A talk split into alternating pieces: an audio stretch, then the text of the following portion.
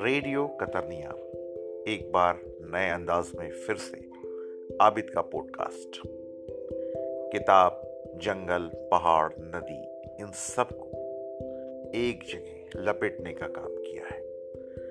आपकी जानकारी, हमारी जानकारी। आप अपने गूगल प्ले स्टोर से जाकर एंकर डाउनलोड करें और इंस्टॉल करें, उसके बाद फिर सुने हमारे पॉडकास्ट को। आबिद का पॉडकास्ट कतरनिया रेडियो के नाम से रेडियो कतरनिया के नाम से।